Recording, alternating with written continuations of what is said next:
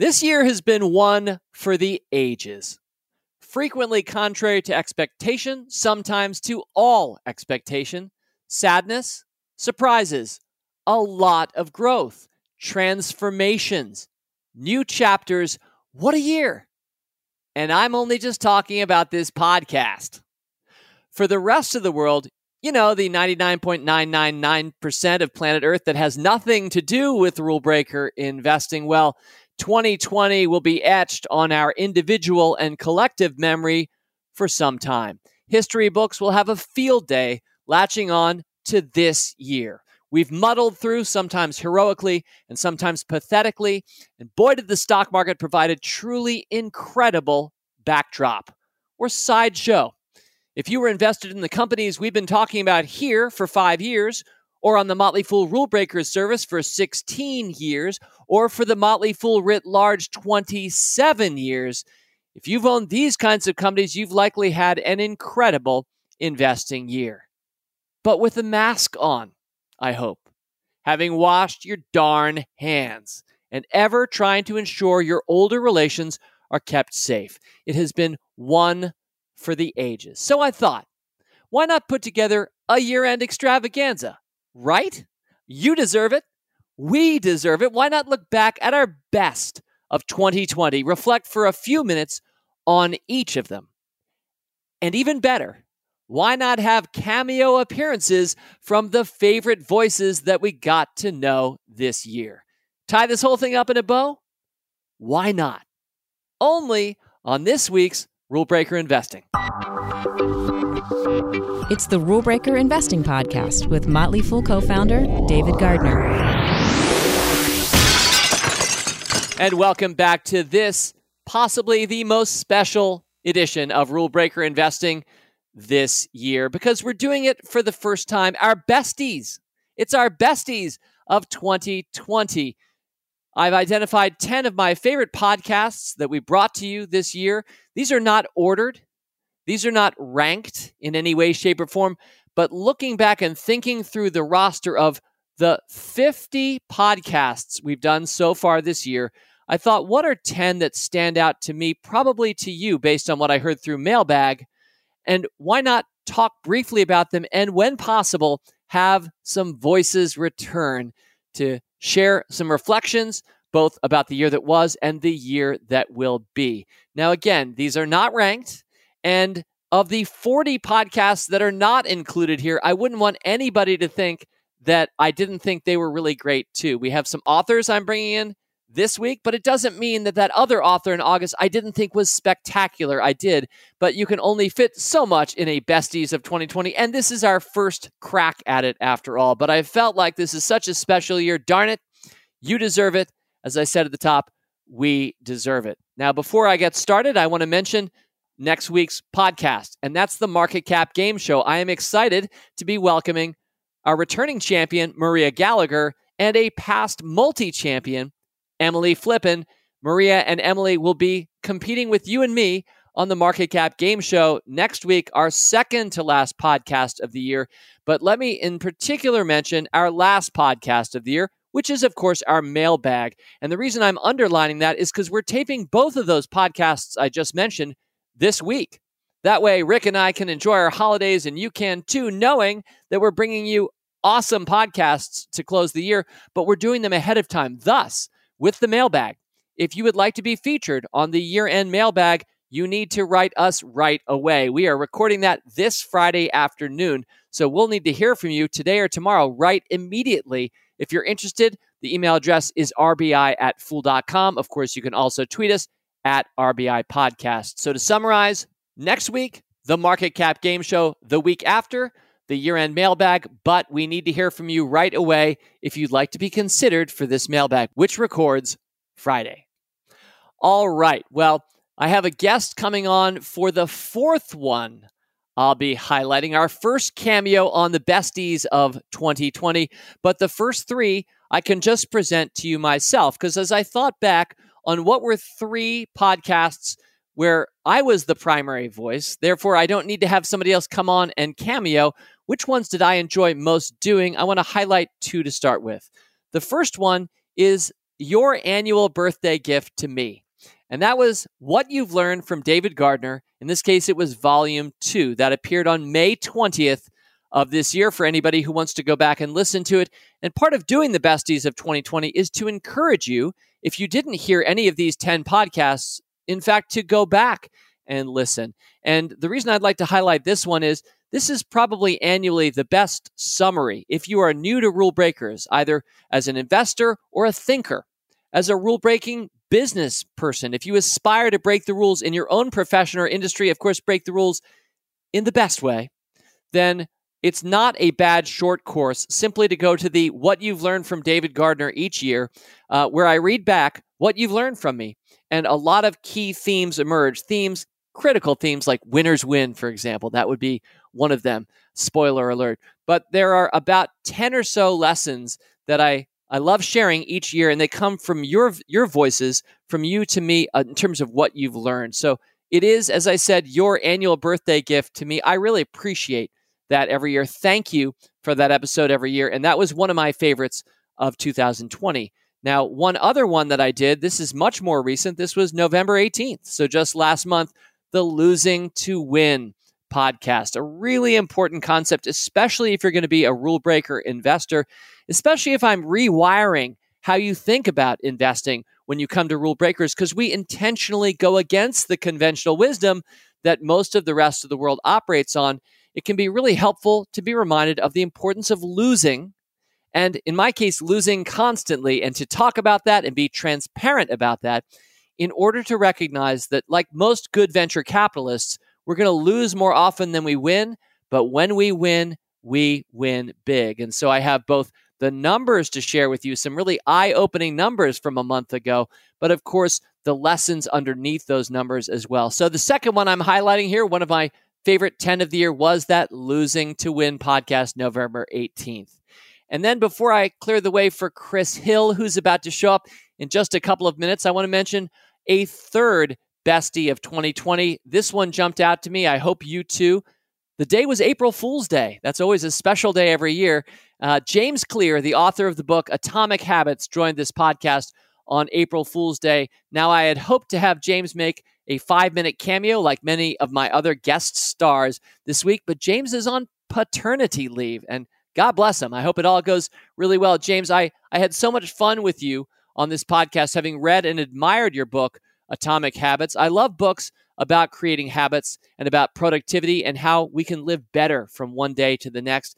Doesn't matter what culture you're from, how rich or poor you are, where you come from, if you're able to read, I think it's great to read towards self improvement, toward betterment. And books like Atomic Habits, which here's the subtitle of the book. This is from memory Tiny Changes, Remarkable Results. Often in nonfiction books, it's that subtitle that tells you the real guts of the book. And making tiny changes in how you behave from one day to the next, tiny changes, like take one extra step on your walk tomorrow, and then one extra step the day after. Tiny changes roll up and don't we know this as investors with compounding returns roll up into amazing results? So, James Clear, my one re- regret about that particular podcast is I feel as if we didn't have the best audio. So, at different points, James sounds like he's talking from the bottom of a well, but perhaps that adds a sense of resonance and gravitas to, to his voice and, and what he brought. But that was a wonderful hour, and I highly recommend that April 1 podcast, which was entitled James Clear and Atomic Habits, a bestie of 2020. Now to our fourth bestie of the year, and this is the day the market crashed. It came out on January 15th, right at the top of 2020. You know, in addition to many other roles and responsibilities that he has had and has at The Fool, Chris Hill started our podcast division with Motley Fool Money and Market Foolery, which he continues to host more than a decade later. Now, Chris, I have flagged the day the market crashed as a best of 2020, mimicking what Orson Welles once did with War of the Worlds. We did a live to tape recording of a simulated, it was completely made up market crash. It was to help our listeners acquire a better mindset.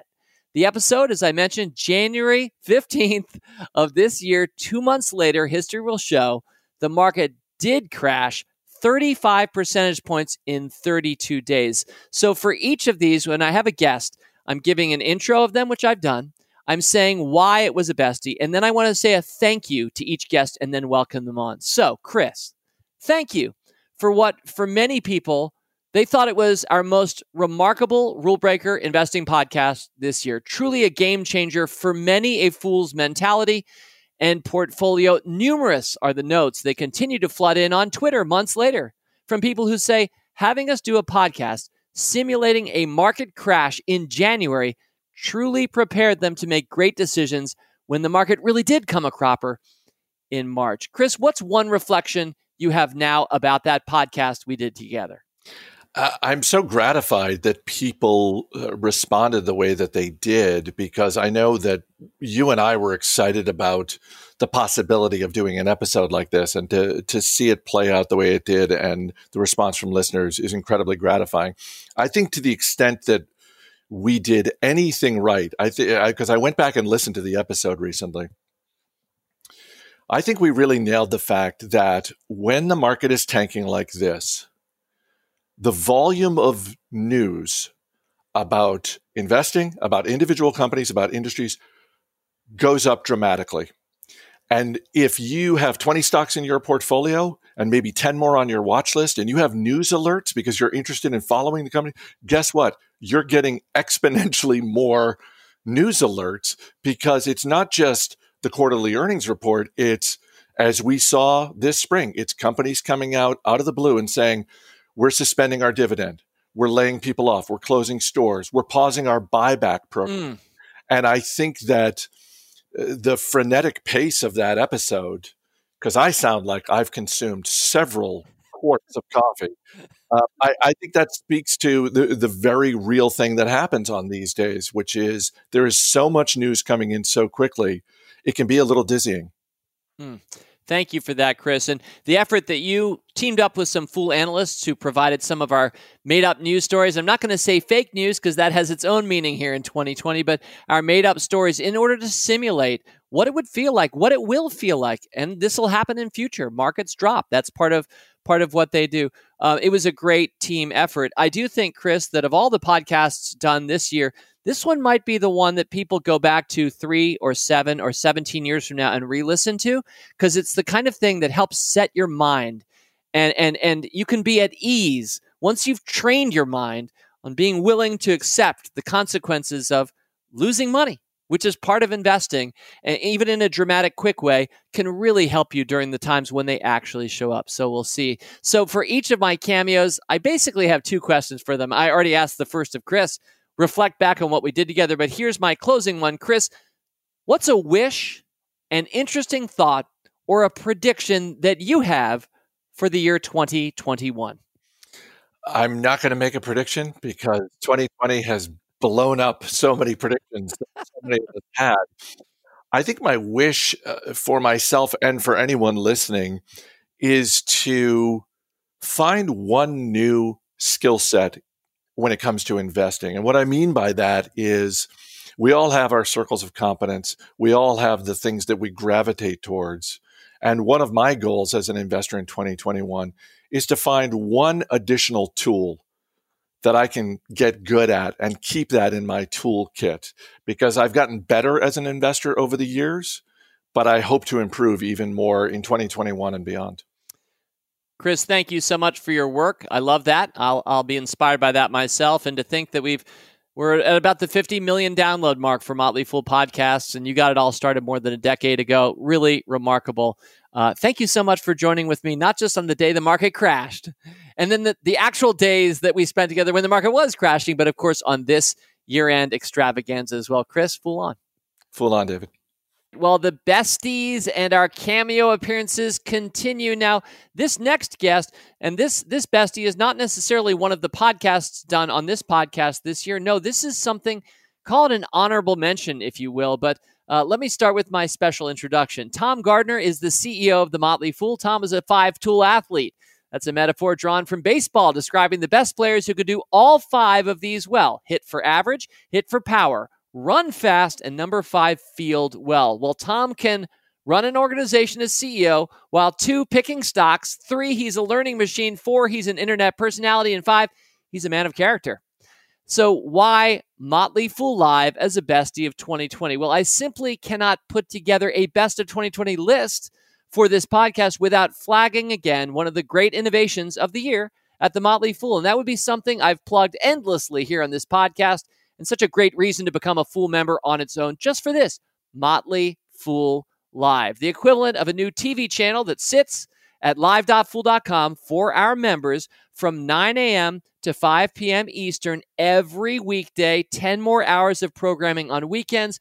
For every day since the pandemic began, we have filled up live.fool.com with member focused sessions on investing mindset, deep dives on companies, interviews with CEOs and authors, and lots of fun besides. So I say a thank you to each of my guests this week. For anyone listening to last week's podcast, they already heard my extended gratitude to my brother Tom, not just for a great year for our company, for making all fools everywhere smarter, happier, and richer, but also specifically for his invention, the creation of Motley Fool Live. Tom, during the darkest time for the markets and for the pandemic earlier this year, thank you for challenging our organization to rise to meet our members' needs through live, empathetic, interactive advice, which continues through to this day and well beyond. Tom, welcome.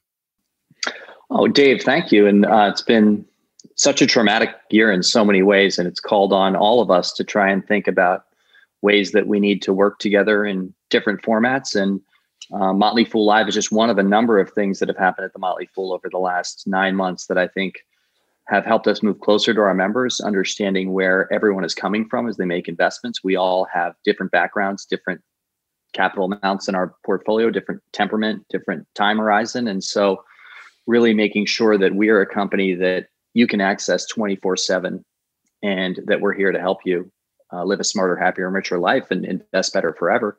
Um, uh, so, thank you for the bestie. You bet. Now, Tom. I mean, honorable mention. Honorable mention. but not as a, you know, honorable mentions usually like also rans. It means you didn't win. This one is not that. This is mentioning with honor something that has been awesome. Tom, what is one reflection you have now about standing up Motley Fool Live? Well, first of all, I, I think it, when you actually look inside of our company and all the communication tools we use, there are a number of people that had ideas similar to it. So I don't think it's the idea. Sam Barker, for example, wrote up a great note in our Motley Fool Slack channel about this idea a while ago. Um, I think what's really been amazing is to see Shannon Jones and Dylan Lewis and Matt Greer and so many fools come together uh, behind the scenes and on camera to go live eight hours a day. Uh, again, I think the world needs a platform, a financial investment uh, resource and a business resource to check in throughout the day if you have a crisis or you want to just learn more, you want to make better decisions about your financial life. Again, we didn't get this education in school, most of us. And so the Motley Fool is hard at work to try and make this always on available uh, to learn and and succeed. Thank you, Tom. So well put and totally agreed. Tom, before I let you go, what's a wish, an interesting thought or a prediction that you have for 2021? I think my wish is uh, that we have more and more people in the world learn about the rule breaker investment methodology. I know that's easy to say here in this podcast, but it's such a transformative way to think about investing.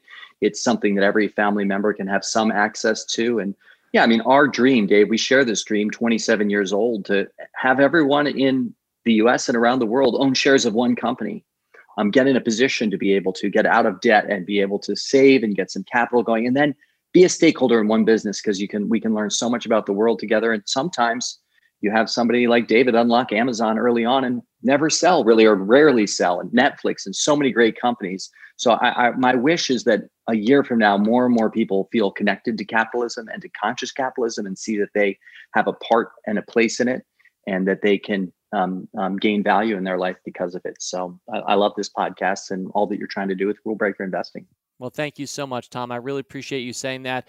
We're not going to see each other at Christmas this year. We're on opposite coasts and there's not a lot of travel. So, Tom, I'll just say it right here Merry Christmas, Happy Holidays, Happy Fool Year 2021.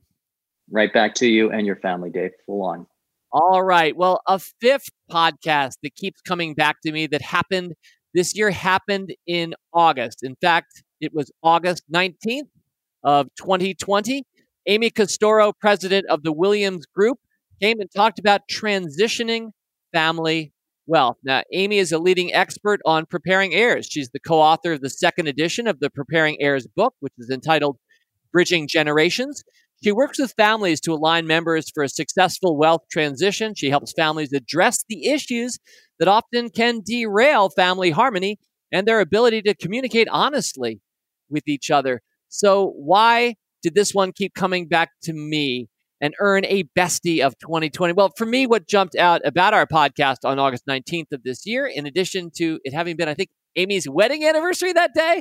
We can hear her again confirmation, but it's that we work so hard, don't we, as fellow fools, to save money, to invest it over the course of our lives, and to create a better future for our families. But if you don't fully think that through in terms of how to transition the wealth that you've created well to your family, doing it right, you can actually do the opposite of what you've intended. You might even mess things up for your descendants. So, Amy and I went through a 10 point checklist that if you missed it, you should download that podcast right away and listen to it and score yourself and learn. Amy, I want to thank you for writing books and doing professional work that truly help families align together to stay in relationship and via their family wealth add value to their lives and of course to the world at large. It's quiet, deeply important work. Welcome. Thank you, David. I'm truly honored to have this platform to be able to get this message out. So thank you. You're very welcome. Thank you. And Amy, as I've asked my previous guest, what's what's one reflection that you have now about that podcast that we did together? I think we did a great job, David, in bringing up those 10 key questions because even if families start asking themselves just a few of those questions, we can start to reverse that shirt sleeves to shirt sleeves paradigm it's so much easier to have those conversations while you're on this side of the daisies. So if we get anybody moving that conversation forward and keeping a family together, it was worth it. Thank you, Amy. So true. And I'm going to rock back a statistic that, of course, you lead with. It's, it's so core to your work.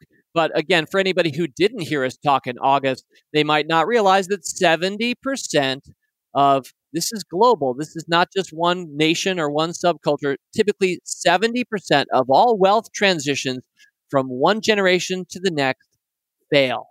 There are many reasons for that. And what failure looks like is different from one to the next, but only one in three actually succeed. So I want to make sure that anybody who didn't already know that knows that and is inspired to ask why and make better decisions. Not everybody has huge wealth or even any wealth. Many people have no wealth to transition, but so many listeners of this podcast are dreaming about creating that kind of wealth and doing it right, closing it out as they hand it on to those who come after, passing the torch forward in a way that keeps that torch burning. Amy, before I let you go, what's a wish, an interesting thought, or a prediction that you have for 2021?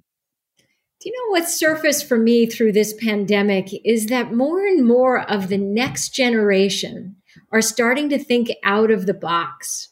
So, my wish is that more principals, family leaders, will start to really listen to the next generation in ways that lets their innovation shine. They are given a clean slate with the way the pandemic has changed so many things. And there's a lot of interesting things coming out of their perspective and um, out of the situation that will give us a whole new future. Lots of innovative opportunities there. So that's my wish. Thank you, Amy. That is a wonderful wish. And, you know, it, it reminds me again of another element of your work where traditionally we all imagine that the patriarch and matriarch of the family make the top down decisions and tell everybody how the wealth is going to be used. But your work comes from the bottom up. It's an organic grassroots approach to hear from all voices, not just those giving, but those receiving. So everybody's included. And that's part of the alignment that leads to success. I wish for that uh, for all of us in many aspects of our lives, not just wealth, better alignment in 2021. Amy Castoro, thanks for joining us. My pleasure. Thanks for having me. May you have a wonderful 2021.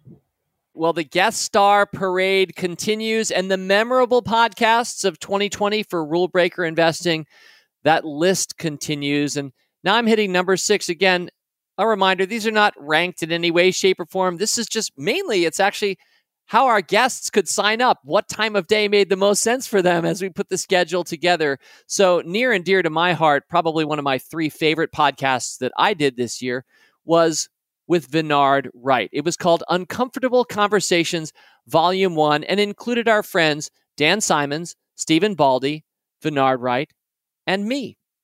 Vennard Wright first came to my attention when we both joined the class of 2019 of Leadership Greater Washington, which is an organization that for more than 30 years has graduated one year classes composed of leaders all across the greater Washington, D.C. area, whether from business, government, not for profits, education, organizations of all kinds. A wonderful mosaic of different leaders. Now, Vennard is a chief technology officer by trade, having served in that capacity both in the private and public sector. Today, he's president for Wave Welcome, which focuses on automation and data analytics for companies looking forward to become more efficient.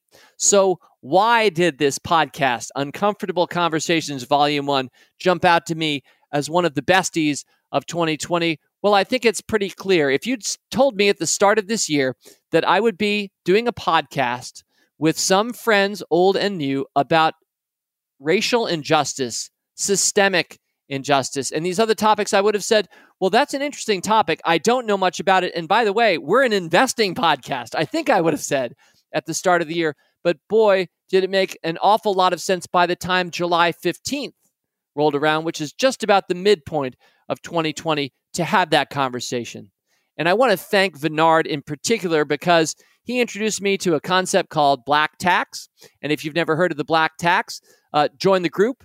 I hadn't until he spoke about it so eloquently in that conversation on July 15th and laid out his own perspective. So I want to thank Vennard because it's one part gratitude and one part courage to come on, in your case, from the private sector, Vennard, just sharing your perspective, an eye opener for me personally. And this is a podcast that I will re listen to in the years ahead and be reminded of where we were back then. And I hope, I hope the progress that we will have made from then until whenever we check in years from now. So, Vennard, welcome. Thank you, David. And I must say that it was very cathartic for me to be able to have that conversation with you. Uh, number one, the fact that you are a friend. And number two, the fact that you are so well respected. So, just the opportunity to really be able to share that message with your audience. Um, and in terms of the message that I'd like to put across and what I got out of that conversation is really the fact that I should be grateful that I was in position to even pay a black tax because so many people aren't. So, since that conversation, I really have been re- very reflective uh, based on the fact that I have so much. I have you as a friend, I have my wife, Janelle, I have four amazing children, I've had an incredible career. And those are things that so many people around me, so many people that look like me, are not fortunate to have.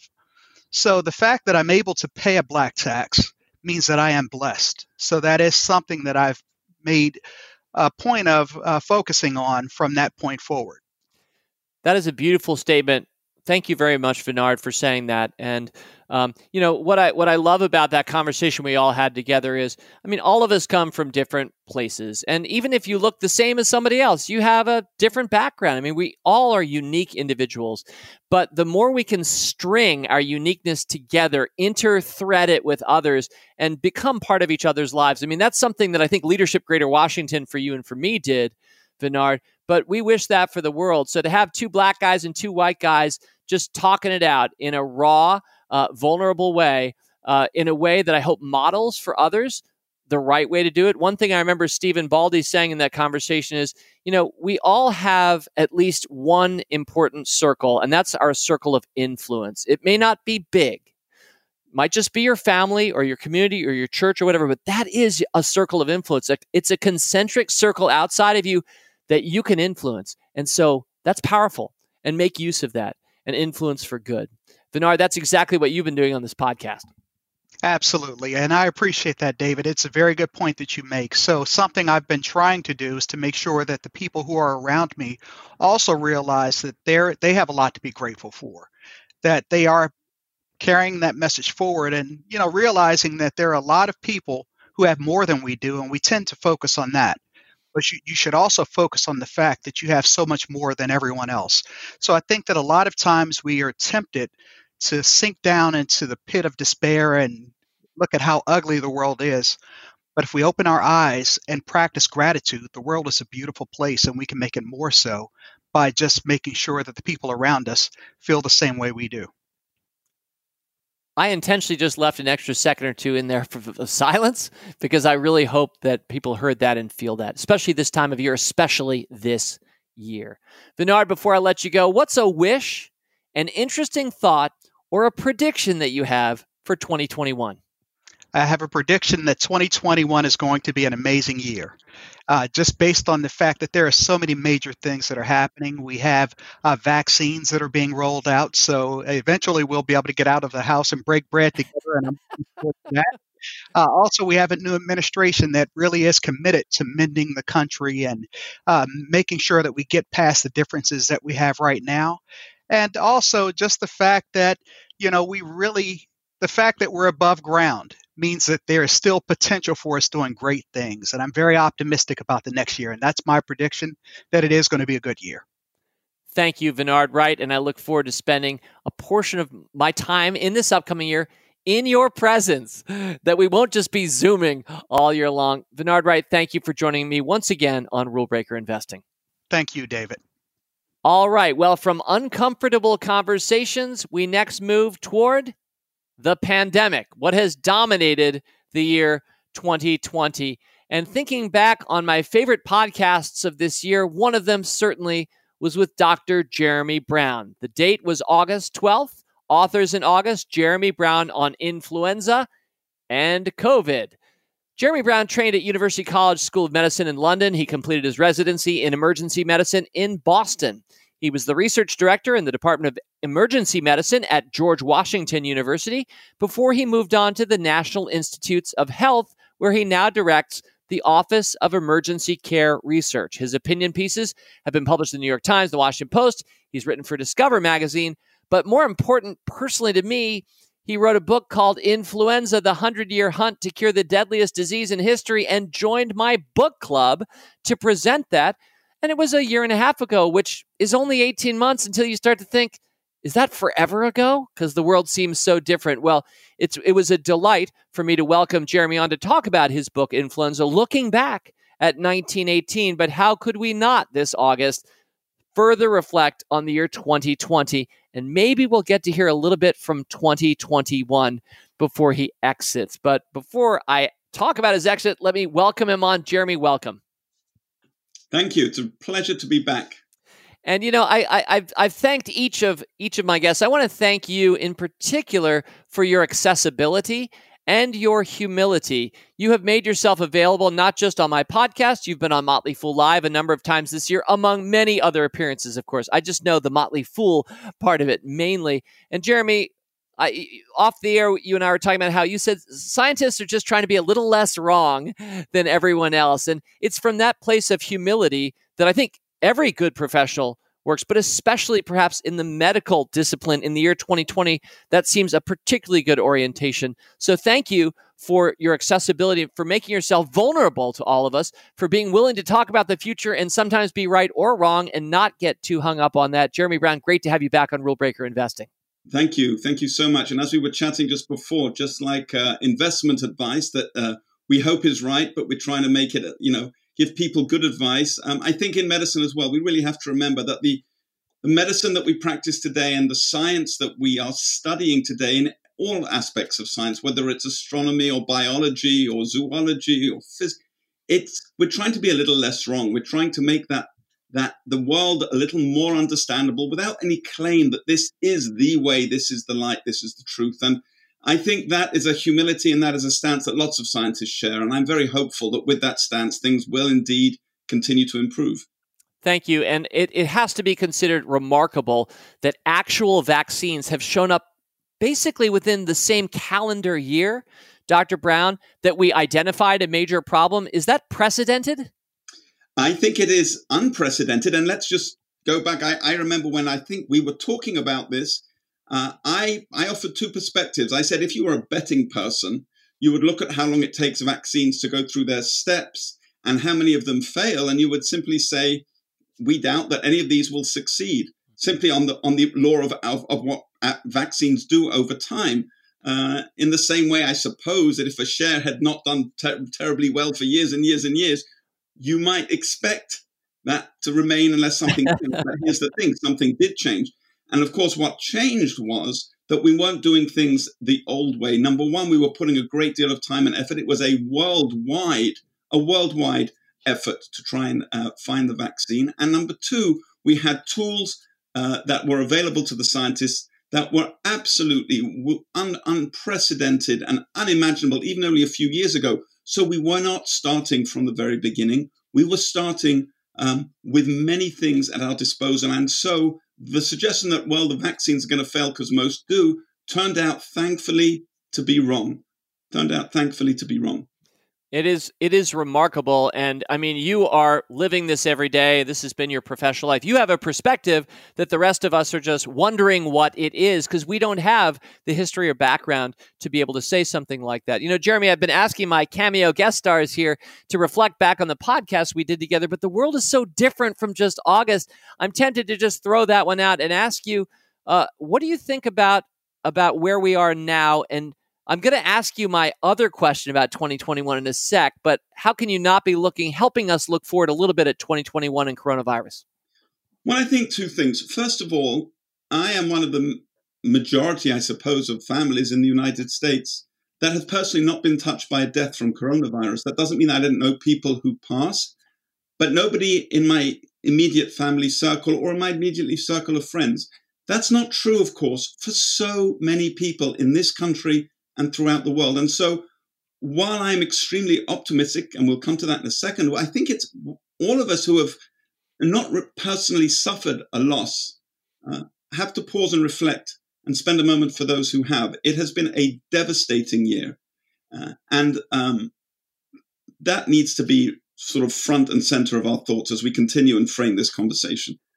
So, I and my family are thankful that we survived unscathed, uh, but many didn't. Looking optimistically, I think, though, as you pointed out, uh, things are so different from when we spoke in August uh, until uh, uh, uh through today. And um, as we said, the vaccine has been developed at an unprecedented rate, a speed.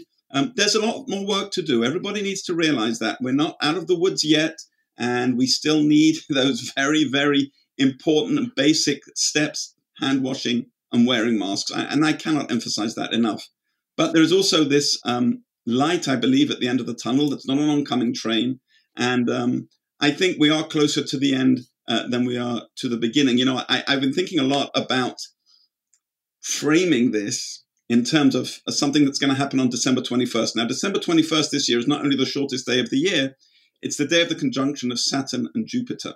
And what this simply means, if, for those of you who've not been reading about this, uh, what this simply means is if you look up in the night sky here in the uh, United States, if you look up in the night sky shortly after sunset in the southwest, you'll see two dots of light. One is Saturn and one is Jupiter, and they're moving closer and closer and closer together until just a few days from now, December 21st, they will appear almost as one. And it's it, the, the two planets have not been seen this close in this thing called a conjunction since about 1623. And I was thinking about that because, you know, when you look at history, and I wrote about this in my book on influenza, the stars and planets were always get, always um, thought to influence what happened on Earth. And the words uh, influenza comes from the Latin uh, and Italian influentia, meaning influence, and that the disease influenza was thought to be caused by the astral circumstances, by where the planets were, and indeed by the conjunction of Saturn and Jupiter uh, that caused terrible things to happen here on Earth. Mm. So we still have this word influenza, meaning influence, even though, of course, we know that it's nothing to do with Saturn and Jupiter, but it is indeed to do with a tiny virus that we discovered uh, really only half a century ago. So we now have this, this light in the sky uh, that I really encourage everybody to step out uh, and look over the next few days until, as I said, on December 21st, there'll be a single point of light almost. And to think, no, this is not the heralding of some catastrophe but I think it's the it's it, it's a light in the sky that that I think is emblematic of what is of the good things that are yet to come. You know, where uh, as we record this, we're celebrating the last few days of the Jewish festival of Hanukkah. We have Christmas coming, Kwanzaa coming, and, and just good family time coming, whether or not you celebrate any or none of these festivals. Uh, but it's worth looking up in the sky, seeing that amazing uh, point of light, uh, and and just saying, hmm, maybe that is the light of better things to come a new start the vaccine is here, and we can hopefully uh, look at COVID 19 in the rearview mirror of the year you know 2020 and, and look forward to much better things in the in the year to come. Mm. Thank you for that. That's something that speaks to all of us everywhere and uh, and for all time. Jeremy, thank you for that. All right, my parting question then for you: What is a wish, an interesting thought, or a prediction that you have for 2021? well, um, I uh, I think in one of the interviews that I had given over the last year, I was hopeful that, um, and the background of all the political unrest that we've had in this country, in the United States, that the virus would bring us together as a people. And uh, I hope that it would, and I was entirely wrong about that. I think uh, again, I, uh, there are uh, deep pockets and and millions of people for whom that is true, and we've heard wonderful things happen uh, of of neighbors caring for neighbors, uh, of, of, of people really looking out for one another. But this has been against a, a, a, a violent and ugly backdrop. And I look forward to thinking perhaps not as the um, virus being able to unite us, but, but the lessons now of the virus able to unite us. Have we learned from this? Are we going to be able to, to develop a system of healthcare in this country that is fair and equitable to everybody? Uh, and are we going to be able um, to learn the lessons of this terrible vaccine and walk with a humility with nature instead of thinking that we can always conquer it? Very well put. And it makes me wonder in closing, Jeremy, whether you've got a sequel in you at some point because there was 1918 and a worldwide pandemic, and you've just lived through it, still are through one now. Are you expecting to write a, a follow up? I am. I am. Um, uh, I've got a couple of ideas. Uh, let us say that the uh, publishing world is rather full of proposals right now for books on COVID uh, and the lessons from the histories of.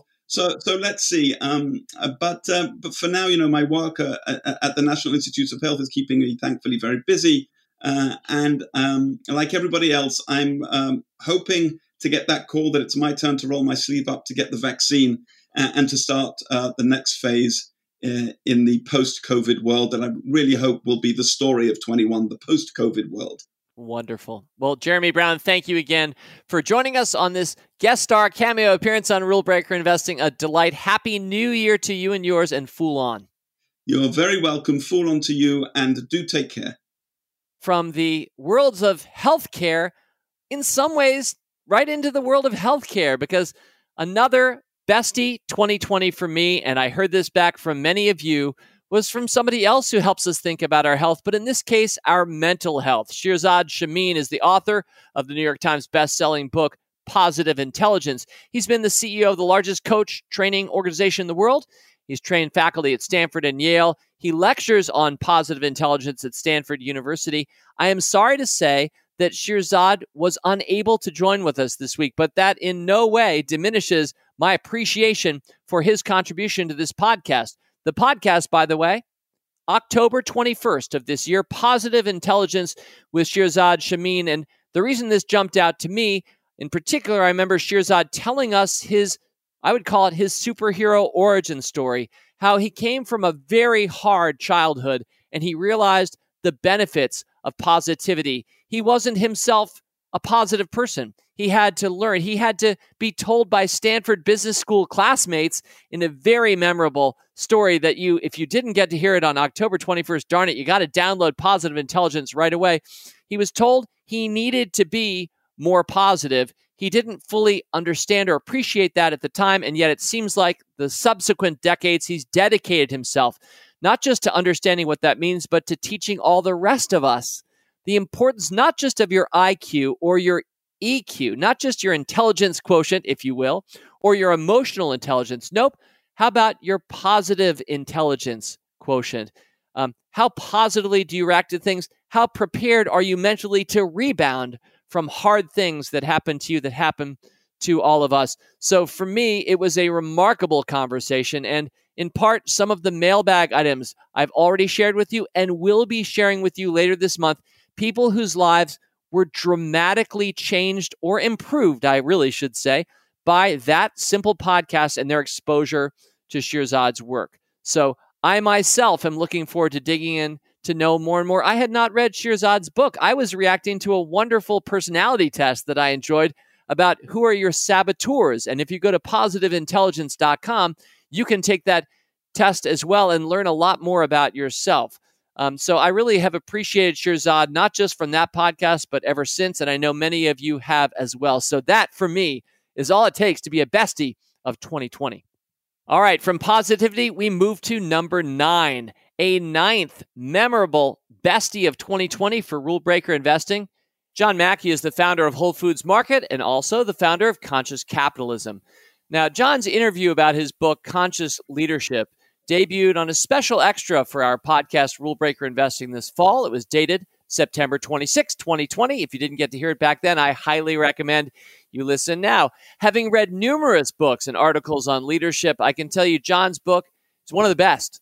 I particularly appreciate the range of topics he covers, from leading with love, which is the opposite of what many business leaders would think they should do, to highlighting the benefits of exponential thinking. There's something in conscious leadership for everyone because every one of us, when you think about it, many different contexts, is a leader and a leader who can be more conscious. Well, John, thank you for a remarkable book. And in a year where I can't imagine you had a normal book tour, I was delighted to spend that hour with you. And I hope many people will think to wrap up conscious leadership under someone's tree. John, welcome.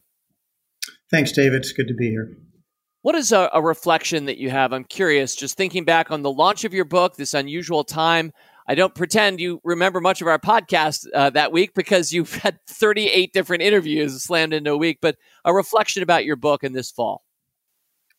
Well, this is the fourth book that I've written or co authored, and uh, first time it's been virtual. So that's been very convenient. I have done all these interviews and podcasts from my office. On the other hand, I'm not really connecting with people in person. I'm not shaking anybody's hand. I'm not autographing uh, books for people in person. And uh, so that's been kind of strange. I, I think that's uh, I've probably reached more people, but I haven't connected quite as deeply as I have in the past. Isn't that interesting? And John, Whole Foods Market, the business seems to have done really, really well in 2020. Were you? Ex- I, no one was expecting the pandemic, I don't think, but were you expecting that you could do as well as you have in these kinds of circumstances? Well, we didn't really. I mean, never been through a pandemic before, so I have no reference point for it. Um, our sale, our overall sales are up substantially, but actually our in-store sales are down slightly, and our traffic counts are down. But our overall sales are significantly up, primarily because of uh, delivery. Uh, we've we've tripled our delivery sales in 2020 versus 2019. So um, that's been surprising and and challenging. And sometimes we've had so much demand for delivery, we, we weren't able to do it. And our stores are crowded with shoppers, Amazon shoppers now, and uh, sometimes that gets in the way of the customers trying to shop. So it's it's been challenging, and our prepared foods have collapsed, while our meat, seafood, produce, and grocery staples have all exploded. It's been a weird weird year. It really has. Well, my my personal theme, my one word theme for 2021 is comeback, and I hope that I hope that happens. John, question I've been asking everybody what's a wish, an interesting thought, or a prediction that you have for 2021? Yeah, well, I don't like to make predictions because you're almost always certainly proven wrong. Um, as, as you know, predicting the stock market's uh, thankless I don't do it. yeah, exactly. Uh, you know what I wish? I wish that uh, I wish we'd get past this pandemic, and I wish America would start coming back together again. Uh, it's it's it's disheartening to see so much conflict and hatred and anger and separation. So I'm I'm wishing we will we will f- become more conscious and forgive each other and uh, uh, come come back together. Thank you, John. Well, your your book is certainly part of the solution, not the problem. And I do want to bid you adieu and thank you. You're a wonderful rule breaker investor. You and I share a lot of the same stocks and a lot of the same thoughts about businesses, and it's been a remarkable year. You want to give us a, a favorite stock of yours here in 2020? A favorite stock um, for 2020. I'll have to admit, I sold my Shopify after 40x returns. So I, I, used to give that one. Um, you know, Tesla's another one that's just gone through the roof. So it's it's um, what um, Fiverr. I'm gonna pick Fiverr. Great. Yeah. A wonderful Tom Gardner selection. John, thank you so much for joining us again on Rule Breaker Investing. Happy holidays. Thanks. Same to you, David. All right. And that brings us forward to the 10th podcast that jumps out to me thinking back over 2020. And by the way, what a motley variety of different podcasts we've highlighted this week. But I think of one of my favorite ongoing series and the most recent version of it that we did. And that would, of course, be our company culture tips series. In this case, I'm thinking of our September 16th podcast from this year, Company Culture Tips Volume 7, the Work from Home edition. Now, Lee Burbage is a key member of our people team where he has been for 22 years while raising his two amazing boys and his dog, Zuko. And my producer, Rick Engdahl, clued me in to remember that Zuko comes from the movie Avatar. Maybe Lee can say something about that in a minute. But before I have him on, I want to say why this podcast jumps out to me as a bestie of 2020. And for me, this was the year that we worked from home. Now, some of us have worked from home in different ways for years, and some companies have been virtual, and distance learning has been a thing for portions of our society well before 2020. But this was the year that all of us were kind of in the same plight in the best and the worst sense of that term. So, working from home, whether you had little kids surrounding you or hey, you're retired and you've been in your den by yourself a lot of years before 2020. We were all working from home. And so to have Kara Chambers, who unfortunately couldn't join with us this particular week, and Lee Burbage come together as that talented superhero team to give 10 of our best tips for working from home. That was a delight to share. And as I welcome him on, I want to thank you, Lee, not just for helping us think ahead of company culture and how to make it better for all of us at work for this particular podcast, but the six that preceded it. So, thinking that we now have a long running series, seven hours of content with you and Kara joining with me discussing how to do it better, the things we do at work. I so appreciate that. So, thank you, Lee Burbage, and welcome. Thanks for having me. You and Rick make it easy. well, Rick certainly makes it easy. I think I make things difficult for Rick, but that's a whole separate topic. Thank you, Lee. Lee. Lee, what is one reflection that you you have now? It's what three months or so since we did that podcast together about the work from home edition. Yeah, I was looking back at our list of top tens, and the one that jumped out to me was, I believe, number nine, and it feels particularly holiday appropriate. Here we are uh, while a number of people around the world are, are, celebrating all kinds of holidays. And number nine was take days off, even if you can't go anywhere.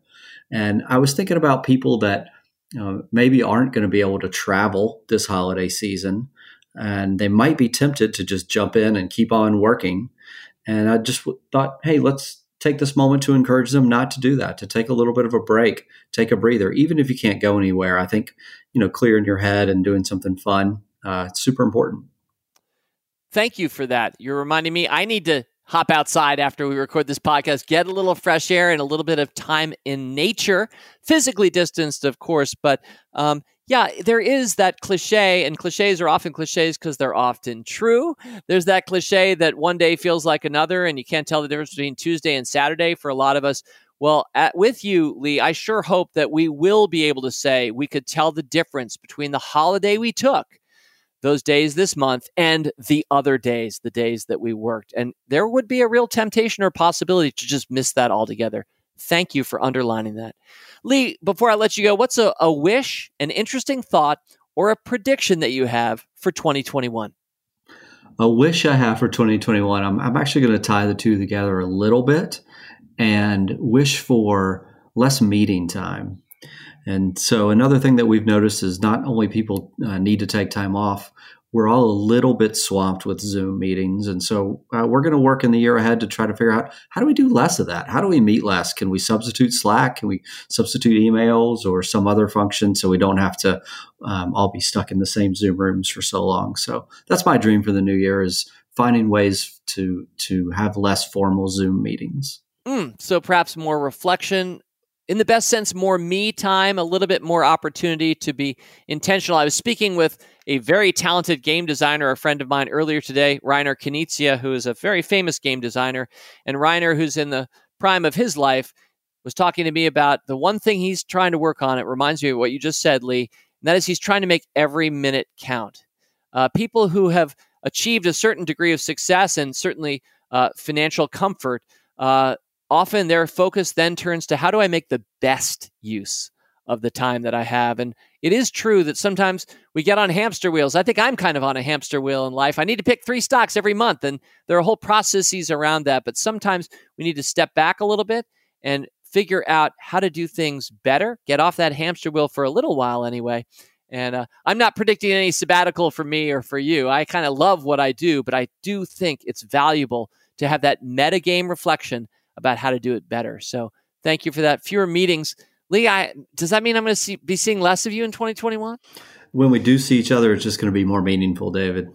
There you go. Just like your latest appearance on Rule Breaker Investing. Lee and the missing Kara Chambers, I want to thank Lee and Kara for all that they do for so many fools. And I'm not just talking about our employees because you're reaching it out here, you're sharing it out worldwide how to do the work of work better. Culture, people count for so much. Thank you, Lee Burbage. Thank you. Well, there you have it. From what you've learned from David Gardner, episode two, all the way through to Company Culture Tips Work from Home Edition uh, Company Culture Tips Volume 7. You know, one of the things I've really enjoyed about creating this podcast are these episodic series that recur over time. And Authors in August has been another such highlight that you've heard in recent years. Well, what a wonderful slate of guests that I had to share with you. One quick reflection here. Let's call this a bonus. We'll call this an 11th item, but I think I have to speak briefly to the success we had this year with our five stock samplers. Yep, among other things, 2020 will be remembered for. For me, I'll remember this as the year that all five five stock samplers outperformed the market, even though they're all just in their first year. From five stocks that sparked joy, which are up 172%, five stocks I picked in January, just remarkable results, to five stocks for the coronavirus picked on April 8th of this year. I cannot even believe this number as I say it to you, but those five stocks are up 243.4% as I report in here in late December. The third five stock sampler from this year, Five Stocks for America, done on June 10th, up 51% as a group. All of these, by the way, crushing the market. The fourth, Five Stocks Indistinguishable from Magic, up 13 percentage points since I picked it on September 2nd of this year. That's about 10 percentage points ahead of the market. And then my newest baby five stock sampler, born on just November 11th of last month, up 4.4%, with the market up 3.4. Yep, we've got one point of alpha so far for five stocks that will press on. So a bonus 11th item is the magic of five stock samplers, which I've so enjoyed bringing to you. We've now done 27 of them over the five plus years of this podcast. Well, here's something to say then at the end of it here that this was a show about our best. And for me, if we did it right, this very show should be among the best, if not itself, the best. Thanks to our focus on the best. You know, I've learned to aim high in life. I'm here to encourage you, to challenge you. I try to do this every week to aim high yourself. Because when you aim high, even if you miss, even if your stock pick lost money or your podcast that week didn't fully gel, you will often still outshine your own previous lower expectations, right? The performance you would otherwise have gotten a lower performance had you not aimed high. So, for my besties of 2020, this podcast, I want to enshrine right alongside them. And I wish for you the best this holiday season. As always, people on this program may have interest in the stocks they talk about, and the Motley Fool may have formal recommendations for or against. So don't buy or sell stocks based solely on what you hear. Learn more about rulebreaker investing at rbi.fool.com.